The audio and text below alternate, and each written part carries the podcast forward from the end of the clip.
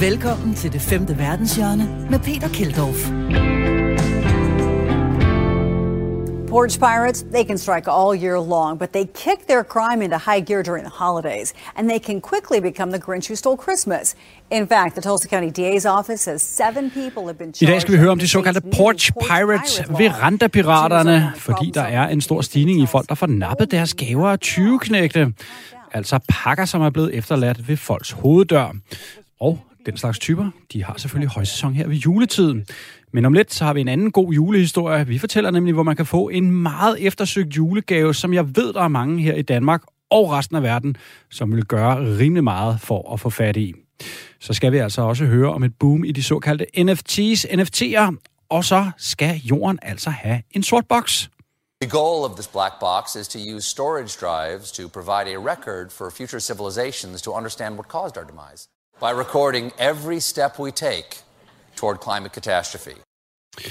Vi skal også forbi øh, amerikanerne og andre, som her under pandemien i langt højere grad har anskaffet sig såkaldt dommedagsbunker, altså tilholdssteder under jorden, man kan skjule sig i.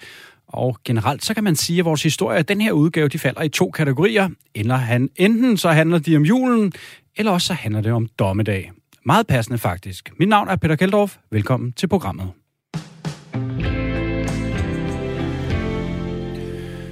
Så skal vi til det med julegaverne, som jo er stærkt udfordret i år på grund af den verdensomspændende forsyningskrise, så er der masser af julegaver, som ikke kommer frem i tide, og andre er meget svære at få fat på, medmindre man er villig til enten at betale top dollar, eller endda måske rejse meget langt væk for at få fat i gaven. Nogle gaver er sværere at få fat på end andre. En af de sværeste er PlayStation, PlayStation 5, hedder det, som har været svær eller dyr at købe i mange måneder. Men om lidt så afslører vi det meget overraskende sted, hvor du kan gå direkte ind i en butik og købe masser af PlayStation 5, selvom de nærmest er umulige at få fat i alle andre steder.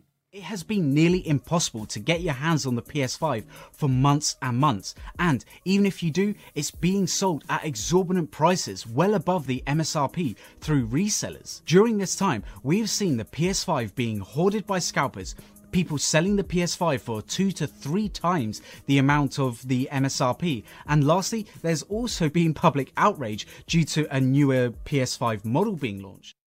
Der er så meget mangel på dem, at der er opstået sådan en hel kultur af folk, der opkøber og bagefter videre sælger PlayStation 5 meget dyrere end indkøbsprisen. Det er altså de såkaldte scalpers.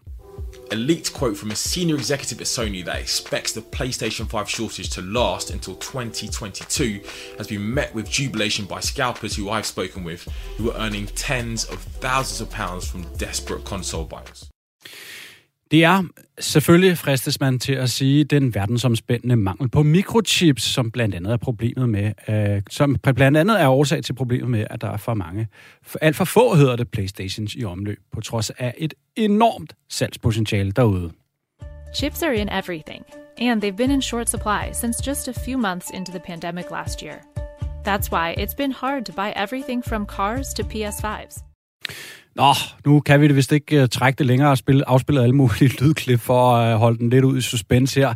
Der er et helt bestemt sted, hvor man bare kan gå ind i butikkerne og købe PlayStation 5. Men det er lidt svært sådan bare lige at komme til. Det er nemlig det palæstinensiske selvstyreområde Gazastriben, der har mange PlayStation. Det fortæller avisen The Guardian. De har billeder af butikker, hvor der er masser af PlayStation 5, og beskriver, hvordan butikker har den stående side om side. Og avisen citerer en butik, butiksejer i Gaza by for, at han ikke kan sælge dem, fordi at de er alt for meget en luksusvare til de lokale borgere. Øh, man skal huske på, at Gaza er under blokade. Det er kun et halvt år siden, der var decideret krigshandling og luftangreb fra Israels side. Og så er Gazastriben jo sådan spærret inde, og der er mangel på noget vigtigere ting, såsom medicin og mad. Altså seriøs mad. Øh, seriøs mangel hedder det. Ikke sådan noget vestligt. Mm, der er ikke noget bacon i min pizza. Åh, oh, min gamersøn kan ikke få endnu en spillekonsol. Åh, oh, mit liv er gået i ruiner. Gaza, de har altså rigtige problemer, men altså masser af PlayStation 5 er kapitalismen ikke dejlig og vidunderlig. Anyways, du er sikkert derude og sidder sikkert derude og tænker, hvad koster den så, hvis man gider at tage til Gaza eller kan? Øh, og The Guardian kan altså fortælle, at den selvfølgelig også bliver handlet lidt til overpris der i Gaza by. Ikke helt som i Vesten, men alligevel lidt mere end standardprisen. Så skal vi til markedet for dommedagsbeskyttelse. Under pandemien er det netop blevet endnu mere, endnu mere ind at preppe, altså forberede sig på en kæmpe katastrofe. Man kan jo sige, at kode rent faktisk var en kæmpe katastrofe, men om man nødvendigvis behøvede at flytte i en overlevelsesbunker, det er jeg ikke så sikker på. Anyways, der er mange, som har øh, købt sig til et lille ekstra tilholdssted øh, hen over pandemien. Der er marked for beskyttelsesrum og survival bunkers, nemlig råd i vejret. Buying a survival bunker used to be just something for doomsdayers and survivalists. But this factory in Texas can't keep up with demand because of the pandemic. People want these like yesterday. They want them so bad, they'll, they'll pay up to get them right now. They want them as fast as yesterday, lød det altså fra sådan en uh, dommedagsbunker-producent i Texas. Og der er altså en stigning i folk, som vil beskytte sig på en eller anden måde, og derfor også være i stand til at isolere sig selv, hvis the shit should hit the fan de her bunker, de er jo sådan lidt en ekstrem udgave af at tage i sommerhus, fordi hele København har omikron. The most basic habitable bunkers start at $50,000, not including installation. But if you want to include a movie theater, pool, and rock climbing wall, you can spend as much as $4.5 million. Det er selvfølgelig amerikanerne, der er længst fremme med at købe sig ind på dommedags øh, overlevelsesbunkermarkedet, men de kan altså også godt være med i andre dele af verden. Lad os lige tage en tur over til de australske tv-nyheder. TV-nyheder hedder det på kanalen 9 News. If you thought doomsday preppers were just in the US, well, think again. Tonight, we're taking you inside Queensland's first underground coronavirus bunkers, purpose built to protect Southeast families from the pandemic. Some believe it's a life or death investment.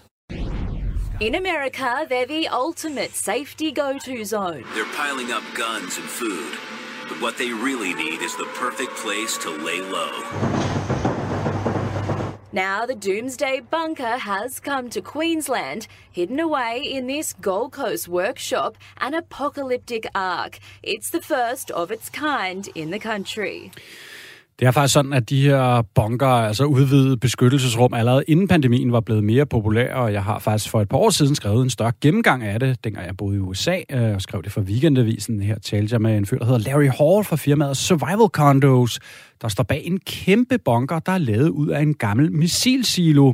En af de øh, amerikan den amerikanske hærs atomsikrede missilsiloer er altså blevet indrettet til en luksuriøs underjordisk overlevelsesbunker med stærkt bevæbnede sikkerhedsfolk, mad og vand nok til fem års isolation, samt lejligheder med plads til i alt 75 mennesker. Siloen går 60 meter ned i jorden, der er 14 etager, og køberne kan vælge imellem en stor lejlighed med plads til 10 personer, eller en lille med plads til 5. Kunderne var på det tidspunkt primært selskabte dollarmillionærer med familier. Bare, lad mig bare lige afsløre her, det koster pænt mange penge at købe sig ind det der sted. De her mennesker, de vælger altså at investere i overlevelsesbunkeren, fordi det giver dem en form for sjælefred, fortalte ham her Larry Hall mig dengang. Vi kan lige øh, prøve at høre et klip fra dengang, da britisk tv var på besøg hos Larry Hall og var i den her missilbunker. In a secret location in Kansas, what was once a nuclear missile base – now in private hands. We're kind of off the beaten path. You are, yeah. Welcome to Kansas. Hi, how you doing? Good, how you doing? I'm Larry. Sky News. Meet doomsday entrepreneur Larry Hall.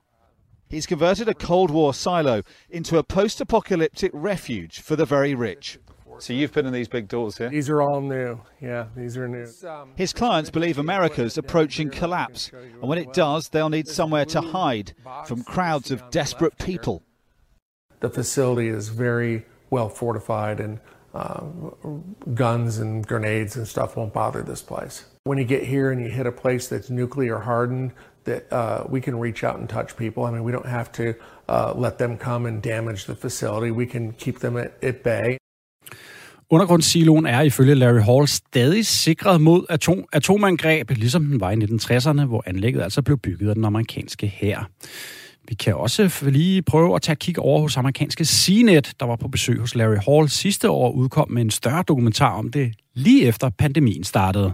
The security cameras, armored guard, and eight ton steel doors are the only sign you're entering a top secret facility.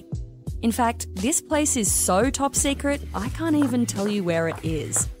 I'm here to meet the man behind the condo, Larry Hall, who's going to give me a full tour. So, Claire, those doors that we just came in through weigh eight tons each. So they're 16,000 pounds. They're uh, armored steel filled with concrete. So you definitely hear that safety bang when the door closes. Inside, this 54,000 square foot complex boasts everything you could need to live through the end of days. Okay, let's go down and uh, show you what's underground. Okay. Oh. You're not in Kansas anymore. We're going beneath Kansas. The survival condo is spread across 15 floors and goes 200 feet underground. At the top, under the dome, are the recreation facilities like the pet park and climbing wall. Underneath that are the mechanical level, medical bay, and food stores. Siloen i Kansas der øh, er altså en af flere luksuriøse overlevelsesbunker, der er skudt op i det seneste år, målrettet de superrige i USA og resten af verden. En række Silicon Valley øh, milliardærer hedder det, ledere af kapitalfonde og kendiser, er stået frem i de amerikanske medier og har fortalt om deres bunkerindkøb. Jeg tror nok, Kanye West han købte en på et tidspunkt. Men der er altså også helt almindelige amerikanere, som nu har fået installeret bunker i baghaven de er nok lidt mindre, mindre luksuriøse, end det vi har hørt om indtil videre. Altså den der i Kansas, øh, de her bunker, de kan få sådan i, i ministørrelser, helt ned i kolonihavehusstørrelser. Vi kan lige prøve at høre fra et par, der har en lille bunker i øh, delstaten South Dakota. I felt safe when I got here. It's just a peace you don't understand. It's um, it's so quiet and peaceful here, and the bunker is phenomenal. I mean, when you go in there, it's just like you feel really safe. Et af de firmaer, der laver mindre bunker, er firmaet Rising S fra Texas, som jeg talte med, da jeg skrev om det for et par år siden. De har selvfølgelig, selvfølgelig har de det, deres egne bunkerreklamer.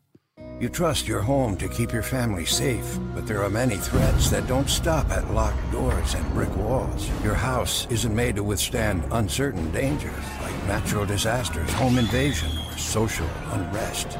Rising S bunkers are. They're the safest, longest lasting, most dependable on the market. I'm Clyde Scott, owner of Rising S Bunkers. Made in the USA and installed with maximum confidentiality. Ensure your family's future at risingsbunkers.com. Nu ved du, hvor du skal hen, hvis du vil investere i sådan en der. Øh, det her firma Rising S har altså også øh, målrettet deres forretning øh, efter pandemien. Øh, vi kan prøve lige at høre, hvordan de har gjort det i endnu en af deres reklamer.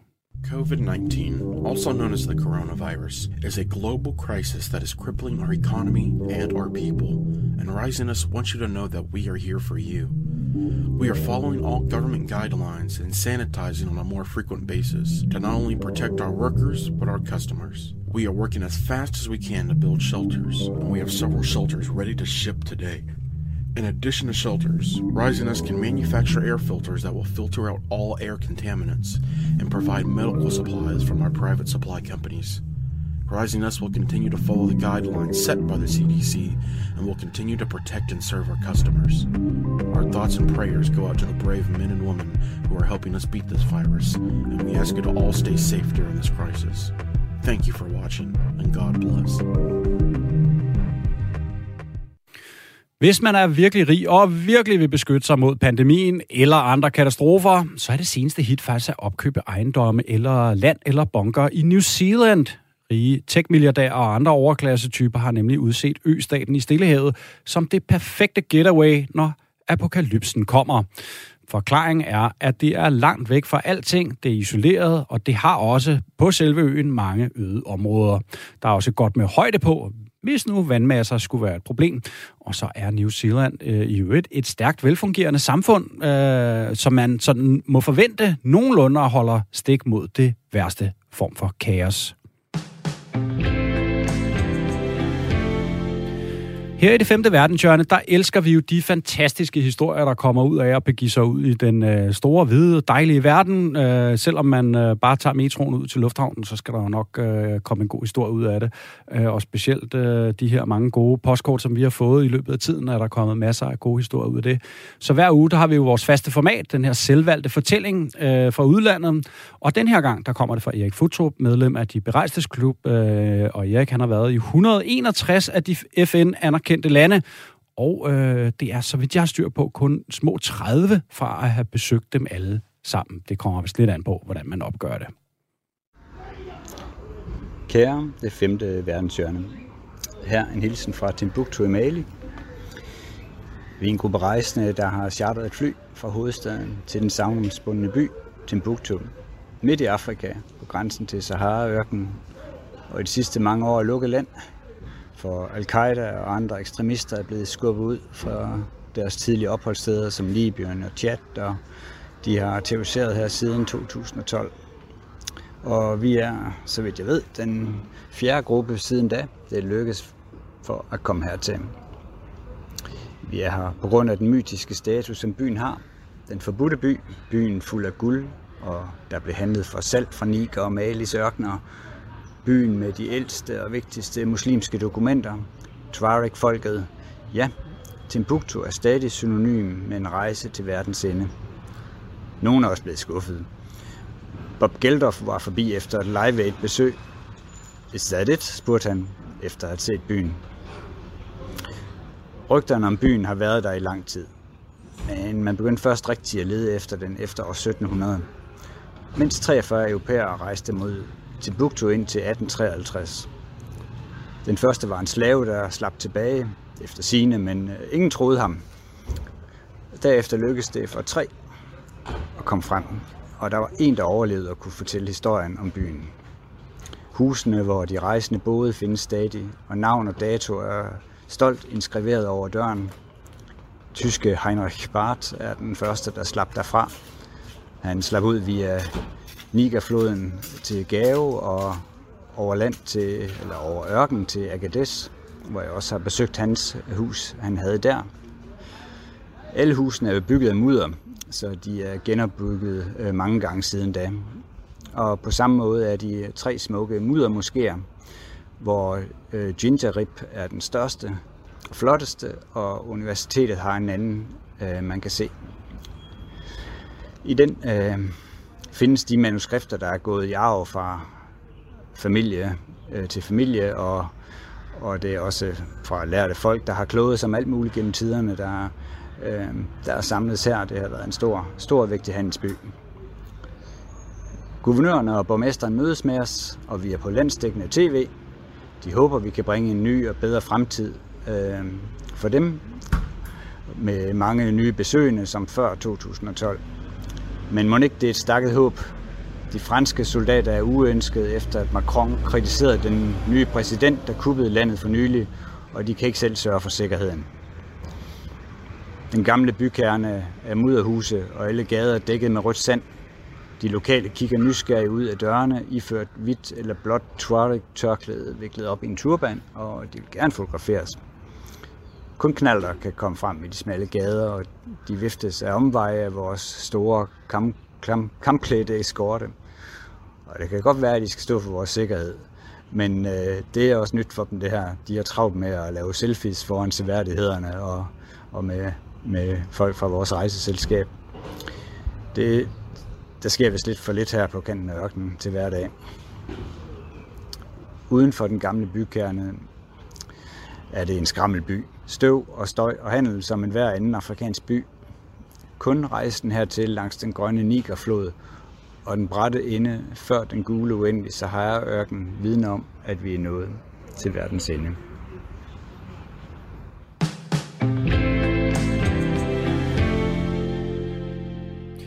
Det var altså ugens postkort, der kom fra Erik Futrup, medlem af De Berejstes Klub. Øh, så skal jeg jo også sige, at det var vores næst sidste postkort, fordi at programmet jo ikke fortsætter til næste år. Så næste uge, der er jo altså det aller, aller sidste udgave af det femte verdenshjørne, og vi håber at selvfølgelig, at øh, du følger med der. Det bliver altså imellem jul og nytår. Hvis du sidder derude og skal til at flyve hjem til familien til jul, så tag lige en slapper ombord på flyet, ikke? Fordi det såkaldte air rage er i stor stigning, altså folk, som går amok mens de sidder på flyet. From confronting the crew to fistfights in mid-flight.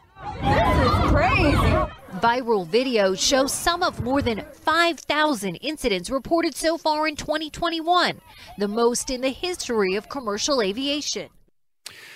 Ja, her var det altså en amerikansk tv-station, der tidligere i december kunne berette om en stor stigning i air rage. Flyvrede, altså folk som sådan går amok, øh, kommer op og slås eller diskuterer voldsomt, kalder flypersonalet, alt muligt.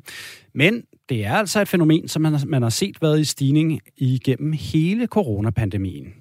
Now, with the alarming rise in air rage incidents over this past year, this morning, flight attendants are describing the verbal abuse and violence they face on the job. Now they want federal government to help. They want them to do more for them and for you. The videos are striking. That terrifying moment on a Southwest flight in May when a flight attendant was attacked, losing two teeth.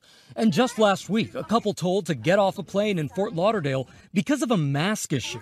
You gave me one warning because my neck pillow pulled it down. And now the FAA saying it's received nearly 4,500 reports of unruly passengers. Oh my God. Flight attendants have had enough. Det er altså primært i USA, at man har hørt om det i efteråret. Der måtte repræsentanter for flybranchen endda vidne over for den amerikanske kongres, for ligesom at fortælle om problemet. Og her blev det jo også øh, gentaget, at de altså på de amerikanske flyselskaber kører sådan en form for zero tolerance politik over for folk, som tager sig åndssvagt i skyerne. Fordi vi alle sammen har mobiltelefoner, så bliver de fleste af de her episoder altså også optaget, og der er et utal utal, hedder det, af gode, komplet sindssyge videoer på nettet af folk, der simpelthen bare går totalt not, som bor på flyet, og så kommer op og slås med hinanden, eller angriber flypersonalet, stewardesserne, og kaster med øl og alt muligt andet komplet sindssygt. It's life back in the sky. If we don't stand up, it's only gonna get worse. Unruly passengers. Bizarre incidents. All taking place inside planes. As America opens up and millions start flying again, some on board are acting up. This flight attendant punched, losing some teeth after this encounter with a passenger.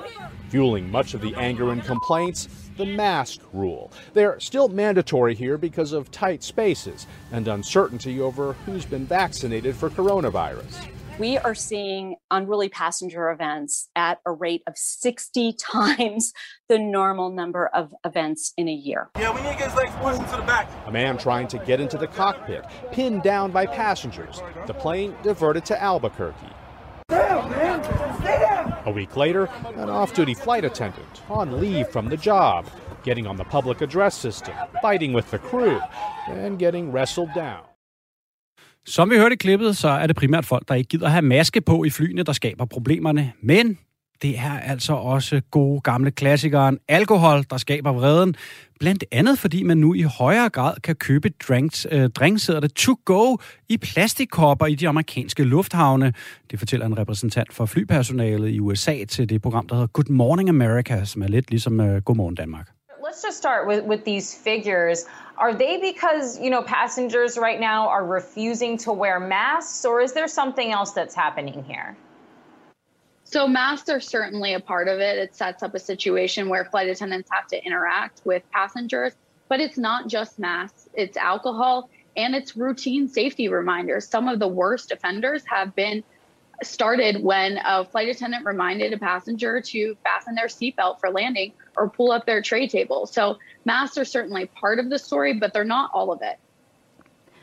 So I'm just curious. You mentioned alcohol has been a big issue this year. Um, you know, has anything changed exactly? I mean, obviously, aside there's a pandemic, but I don't know how much of an effect does that have on people's consumption of alcohol on a plane. Well, alcohol was always a big issue for us uh, with unruly passengers, even before the pandemic. And one issue that we've identified since the pandemic is the invention or broad usage of to go cocktails in airports. Restaurants and things like that made different plans when people were trying to minimize uh, or maximize social distancing. And so cocktails are much more easy to get, and people can take them around the airport. So that's what we're seeing. Det er, som jeg nævnte, altså primært noget, der foregår i USA. Storbritannien har også haft nogle øh, episoder på deres øh, flyselskaber. Øhm, det er altså også noget, der rent faktisk er foregået i Danmark. Jeg sidder faktisk lige med en mail her, som jeg lige har fået fra flybranchens personaleunion, fordi jeg har forespurgt, om det har været noget, de har oplevet. Og det er det rent faktisk. De skriver også, at deres medlemmer har siden restriktionerne oplevet, øh, siden restriktionerne begyndte, oplevet en stigning i antallet af konflikter ombord på flyvninger ud af og til Danmark. Så skrev de også, at det var særligt slemt i 2020, i den tid, hvor luftfarten stille og roligt genåbnede med både afstandsrestriktioner og mundbind. Velkommen til det femte verdenshjørne med Peter Keldorf. Velkommen tilbage til den anden halvdel af det femte verdenshjørne. Vi har, som altid, hvad tvivler I på det? En masse virkelig gode historier til jer derude. Øh, og altså, som jeg nævnte i oplægget til øh, første halvdel af programmet, vi kører jul, og så kører vi dommedag. Og det betyder altså, at vi skal høre lige om lidt, om 20 sekunder, og sådan noget, hvorfor jorden får en sort boks. Og øh, så skal vi forbi de såkaldte Porch Pirates til sidst. Altså det med øh, folk, der stjæler pakker, der ligger foran øh, folks hoveddør på deres verandaer i USA. Men vi starter altså til historien om, at jorden får en sort boks, som kan gemme data til fremtidige civilisationer, hvis nu vi skulle gå til grunde på grund af vores menneskeskabte klimaforandringer. The goal of this black box is to use storage drives to provide a record for future civilizations to understand what caused our demise by recording every step we take toward climate catastrophe. Den sorte boks skal altså gemme alt data om vores gøren og laden i forbindelse med klimaforandringerne, sådan så man kan finde den her boks, som altså er på størrelse med en, sådan en HT-bus, hed det for mange år siden, en bybus, der er placeret, øh, den her boks, den er placeret på et øde sted, eller er ikke blevet, den skal placeres på et øde sted på øen Tasmanien i Australien. Og øh, så kan man så øh, senere hen se, hvad var det, at menneskeheden gjorde galt, så man ikke gentager det igen. It's going to be built to outlive us all, they say. It's being constructed in a remote location on the island of Tasmania. Designers say the black box will be a monolith about the size of a city bus, made of three inch thick steel and placed in an open field in Australia.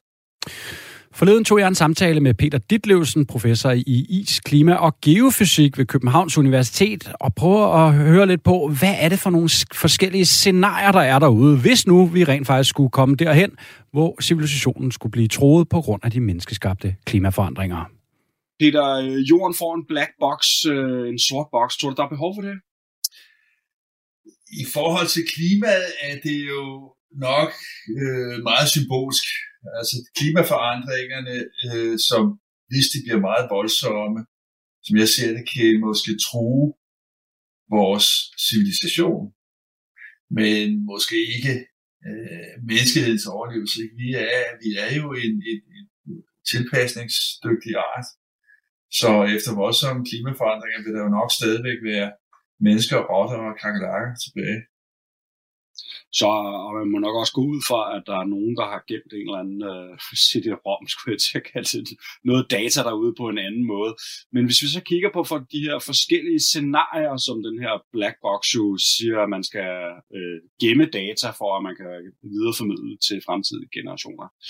Altså, hvilke scenarier er der derude? Du siger, at, uh, at civilisationen måske kan blive troet lidt. Hvad, hvad er det, som man tænker på i den forbindelse? Altså, det som men man kan, man kan jo nærmest referere tilbage til, øh, til katastrofefilm, ikke? Den mest morsomme var jo den øh, Waterworld, hvor Kevin Costner han øh, udviklede gælder bag ørerne, fordi at øh, hele verden var, var oversvømmet. The future.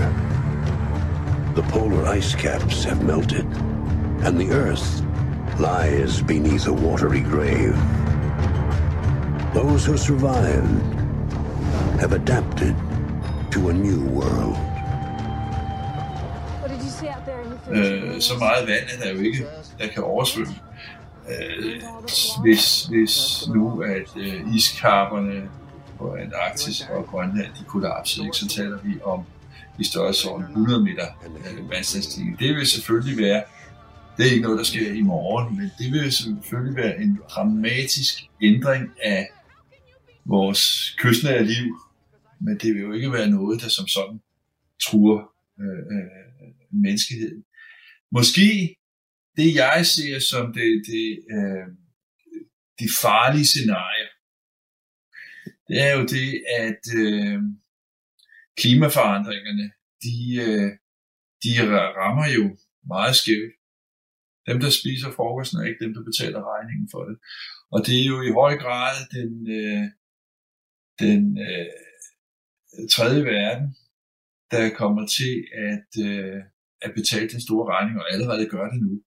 Altså områder i, i Afrika og altså omkring ekvator, der kan blive så varme, at det bliver svært at opretholde et liv der.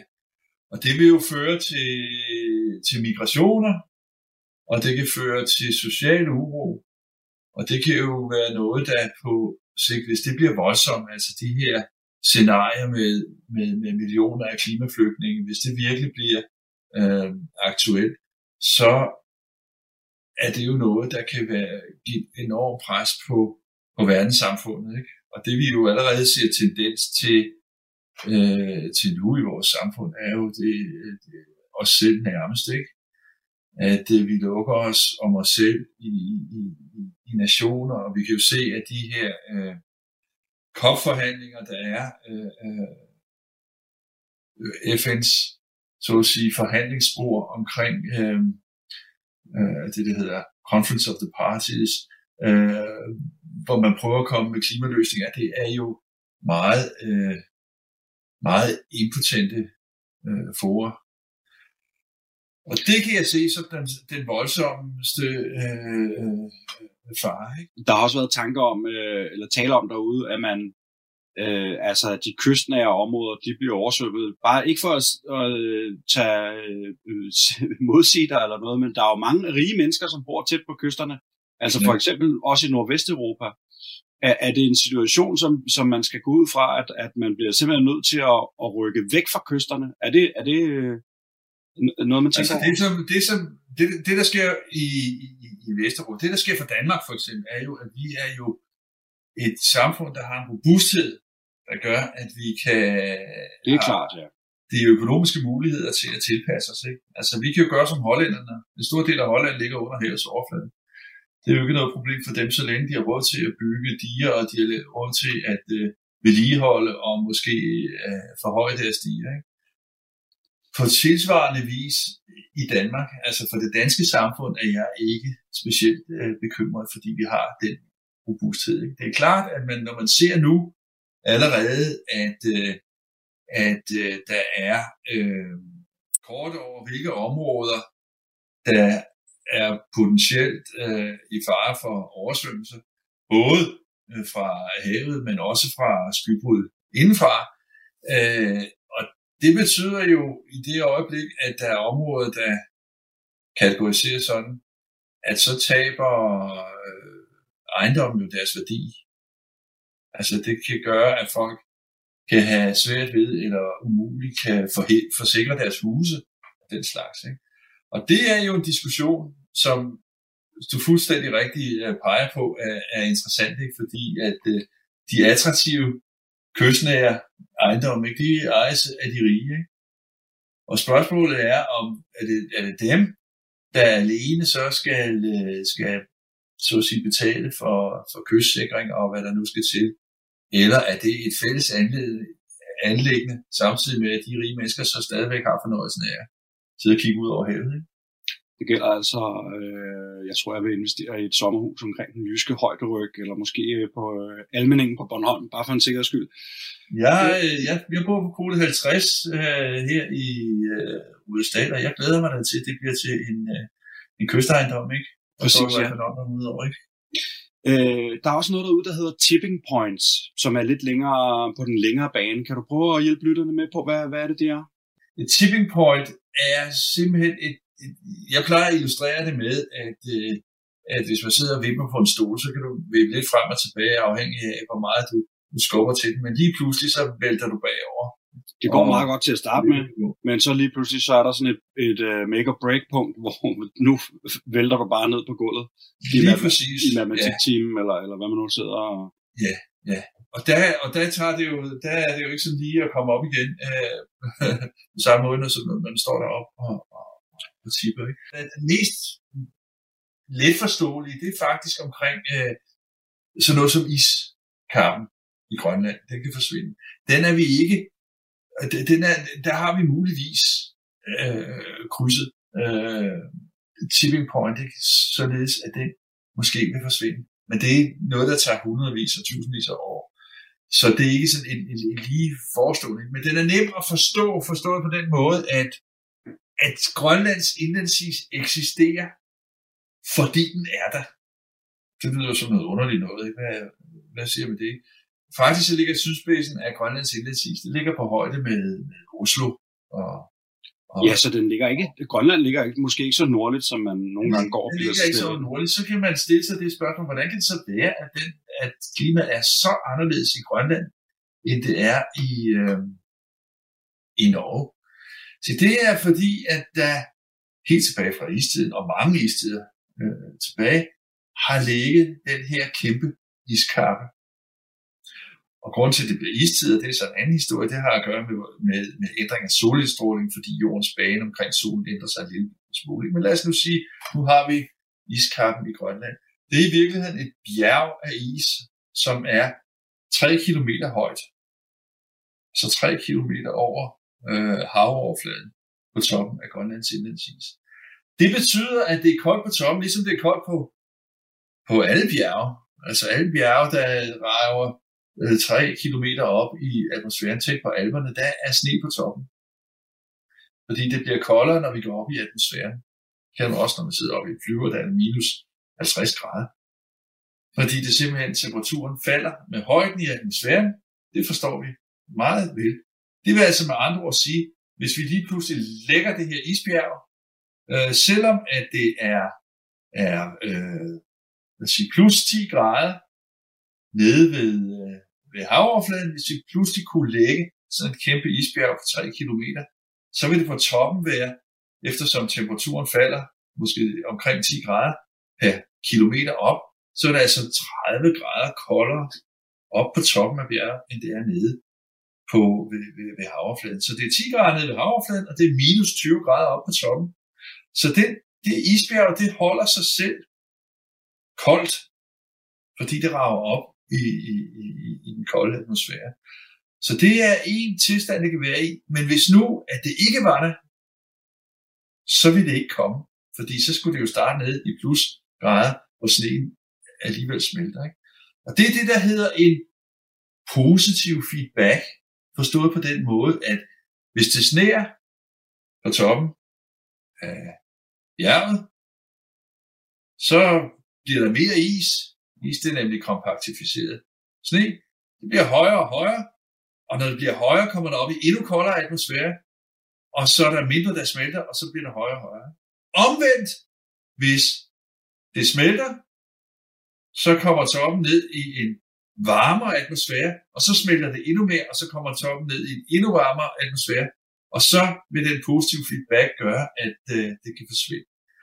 Det er det, der er essensen i et, øh, et klimatipping point. Altså, at vi har nogle positive feedbacks, som i og for sig kan gå begge veje, men som kan tage en del af klimasystemet fra en tilstand til en anden. Altså, at der er en iskappe, eller der ikke er nogen iskappe. Ikke? Sådan lød det altså forleden, da jeg talte med Peter Ditlevsen, professor i is og klima og geofysik ved Københavns Universitet. Så hopper vi direkte over i en historie om, at de såkaldte NFT's, NFT'er igen stiger i værdi, og markedet boomer her før julen. NFT'er er sådan lidt kompliceret at forklare, hvad det går ud på. Øh, for nu at sige det mildt, men det er altså digitale produkter, for eksempel et digitalt kunstværk, der er baseret på kryptotankegangen og blockchain-teknologien. First they were up, uh, then they were down, and now NFTs are roaring back to record highs. Robert Frank's been tracking the price swings. He joins us og forleden, der tog jeg mig altså en snak med Morten Grobak, som er kreativ direktør i Virtue of Vice, og øh, det firma, jamen tidligere på året, der lavede de altså en NFT til Coca-Cola, der blev solgt for flere millioner kroner. Det ser ud som om det her NFT-marked, det er øh, helt op at køre lige her før jul. Øh, overrasker det dig? Nej, på ingen måde. Altså det er jo det er som om, der har været den her store vækkelse i løbet af det her år her, ikke? og i forbindelse med, at uh, Facebook lancerede deres uh, navneskifte til Meta, så var det ligesom om, at det tog rigtig hårdt fart. Så, øh, så det, det overrasker mig overhovedet ikke, og øh, jeg kan også se, hvor, øh, hvor mange mennesker, der lige pludselig har forstået, at det, det bliver en ting. Så, øhm, så det finder jeg ganske naturligt. Men jeg tror stadigvæk, vi er meget tidligt i det, og selvfølgelig vil der være en masse mennesker derude, der ikke helt er med på, hvad det går ud på endnu. Og det er jo noget med, at I selv har været med til at, øh, at, at lave en NFT. Kan du ikke fortælle os den historie? Jo, det kan jeg sagtens. Altså, øh, vi laver jo en del øh, brandarbejde for en masse store kunder, og øh, en af de helt store ting i år har selvfølgelig været, hvordan alle brands ligesom kunne komme ind i det her space og lave deres første NFT. Øhm, og en af de kunder, som vi arbejder med globalt som sådan et øh, innovation lead, det er Coca-Cola. Øhm, og de var også rimelig blanke på, hvad der skulle ske i forhold til det her. Øhm, så de kom til os og sagde, prøv at vi vil gerne vi vil gerne lancere en NFT. Øh, vi vil også gerne øh, sørge for, at de penge, vi kommer til at tjene på at lancere den, at det går til noget godt. Så, øhm, så egentlig derfor har jeg rimelig meget frit spil. Øhm, så vi, øh, det første, vi gjorde, det er, at vi ved fra, fra al vores erfaring i det space, at det er super vigtigt, at man arbejder med, med de rigtige de rigtige i miljøet, om man vil, altså nogle af dem, som, som er med til at bidrage til alt det her, uden at der har en stor kommersiel øh, bagtanke bagved det. Øhm, og samtidig med det, så vidste vi også godt, at vi skulle have fat i øh, Coca-Colas øh, sådan kerne, det ved, fans, om man vil. Altså der er jo masser af mennesker, der samler på øh, Coca-Cola-artefakter øh, i den virkelige verden også. Så vi vidste, at vi ligesom, ligesom skulle finde nogle ting, som, som ligesom gik op i en højere enhed der. Øh, så vi, vi faktisk øh, besøgte virtuelt godt nok øh, deres, øh, deres arkiver i Atlanta, hvor vi så på en masse gamle marketingsmaterialer og så på en masse de ting, som er super øh, sjældne og noget folk de samler på, øh, når man er sådan en Coca-Cola-fan. Og der øh, fandt vi nogle forskellige ting, og dem øh, lavede faktisk om til et digitalt produkt. Og det blev så øh, lagt ud som en aktion, hvor man kunne byde på det, og øh, det øh, stak helt af, vil jeg sige. Øh, det endte med at blive solgt for øh, 580.000 dollars øh, til højstbydende. Ja, det er jo sådan små 4 millioner kroner eller sådan noget, ikke? Ja. 3,5 i hvert fald. Og det sjove er, at det blev sat til salg nærmest dagen efter til, til en lette sum af 17 millioner, så, okay. så det går hurtigt, det space. Og, og hvad er det, hvad er det, altså hvad forestiller det, I det, det I har lavet, det produkt, I har lavet, eller det kunstværk, eller hvad man, NFT, hvad man skal kalde det? Ja, vi, øh, som sagt, vi kiggede efter øh, nogle af de, de materialer, som er virkelig populære for Coca-Cola-samlere. Vi fandt blandt andet det her friendship card, som er, som det lyder, sådan et lille kort øh, på størrelse med spillekort. Og det er sådan en tegning, øh, der er lavet af en jordklode, og så er der øh, en hånd med en Coca-Cola i, øh, og så står der det her friendship card. Og det er sådan en illustration, der er meget flot tilbage fra 1947 og det er blevet lavet i sådan nogle forskellige, øh, du ved, de der, altså forskellige versioner i løbet af de mange årtier, Coca-Cola eksisterede. Og det er sådan en af de ting, som rigtig mange Coca-Cola-samlere de kigger efter. Og specielt den sidste, der blev lavet i 80'erne, var i sådan noget øh, holografisk og, og virkelig flot. Det er også blevet i guld og alt muligt andet. Øhm, men det vidste vi, at det, det var i hvert fald noget, der var meget sådan eftertragtet. Så øh, det lavede vi en digital version af, øhm, og så lavede vi også et, øh, et stykke øh, Wearable, som er et stykke digitalt tøj, sammen med en af de største digitale designer, øh, som blev sådan en, øh, det ligner en doom i virkeligheden, så man får den både digitalt, og man får den også fysisk. Så øh, lavede vi også et køleskab, øh, som man også fik fysisk, når man ejer den her NFT af køleskabet også. Så alle de her ting her var ligesom en samlet pakke. Der var også nogle andre ting i, men det, det var sådan i hovedtræk, det der var. Og så var det ligesom sådan en, det, man kalder en lootbox, som er sådan en, du ved, det, det er lidt en lukket kasse. Folk ved ikke, hvad der er i, men man byder det op, fordi man ved, der er noget specielt i. Og så når det er, det er blevet aktioneret væk, så åbner den sig bagefter, og man finder ud af, hvad det er, man har købt. Okay, sådan, sådan lidt en sådan hemmelig, hemmelig del af selve produktet. Præcis, ja. Nå, Morten, nu, nu bliver det lidt, øh, om ikke svært, men i hvert fald, øh, nu skal du hjælpe mig og lytterne øh, lidt her. Øh, hvad er det en NFT? Hvad er det, det er? Jamen, NFT'er er, handler i bund og grund om ejerskab. Altså det er fascinationen af, at vi nu kan eje ting, der er digitale. Så, øh, så alle ting har ligesom deres egen unikke adresse, og det kommer så på det, øh, man kalder blockchain. Og blockchain er, øh, uden at gå for dybt ind i det, det er ligesom ordet, det lyder, det er blocks of information in a chain, altså i en kæde. Og det betyder, at man kan gå frem og tilbage i tiden og hele tiden se, øh, hvad der sker, øh, når folk de bytter og handler. Så det, det handler om transparent. Men det NFT'er i virkeligheden er, det er, at hver ting, der er øh, på den her blockchain, har deres egen unikke adresse. Det gør, at man hele tiden kan se, hvem der har det, men også, at man ikke kan kopiere dem, øh, så at sige. Men det er lidt, man kan ligesom forestille sig lidt, at øh, den, det er lidt ligesom med almindelig kunst i den virkelige verden. Altså, øh, for der er mange, der har svært ved at forstå, hvordan man kan kopiere ting, der er digitale, fordi vi alle sammen ved, hvordan man højreklikker på et billede på internettet, og så kan man putte det ned på sin egen computer, og så ejer man det jo på princippet også. Øh, men det er ligesom, øh, hvis man tænker på Mona Lisa, Altså, øh, alle kan finde et billede af Mona Lisa på nettet og printe ud og hænge det op derhjemme, men det gør jo ikke, ejer det. Alle ved jo godt, det hænger på Louvre, og det er dem, der ejer det også.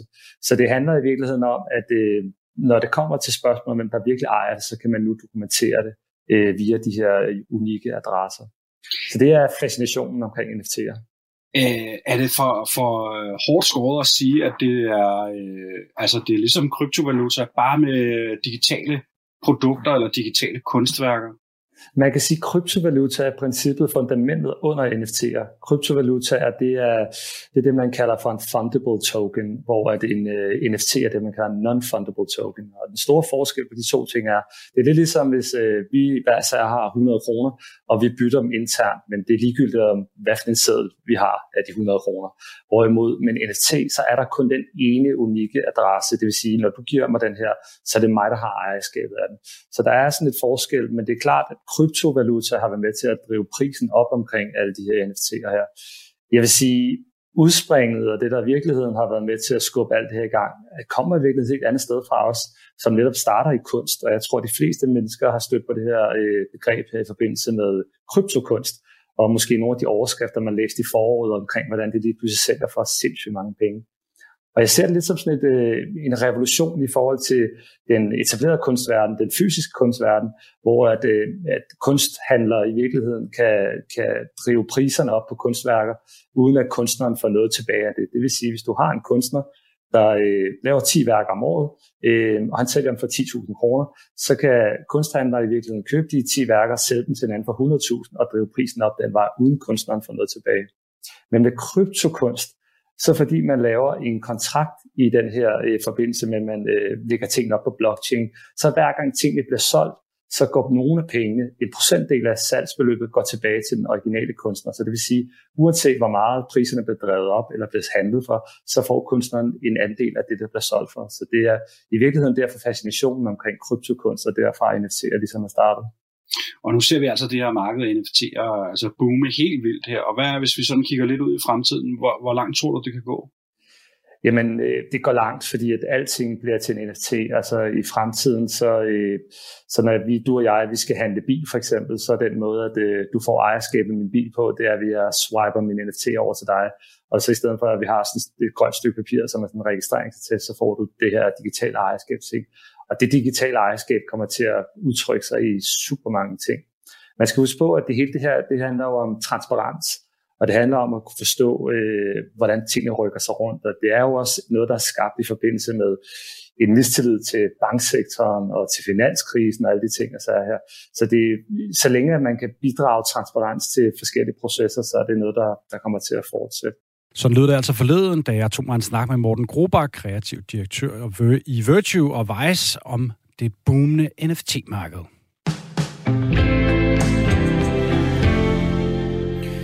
Vi slutter programmet med en af mine favorit julehistorier om de såkaldte porch pirates, altså veranda-pirater. Fordi vi køber så meget online, så er der i flere lande store problemer med, at folk øh, de stjæler andre folks varer og i USA, der foregår det altså fra folks verandaer, fordi det er kutume bare at lægge varerne foran folks hoveddør, så når de bliver afleveret. Og flere millioner pakker, de forsvinder altså hvert år og bliver stjålet af de såkaldte porch pirates. We begin tonight with a criminal in Greensboro stealing presents just days before Christmas. And it was all caught on camera. WFMY News 2's Grace Holland talked to the family forced to buy gifts.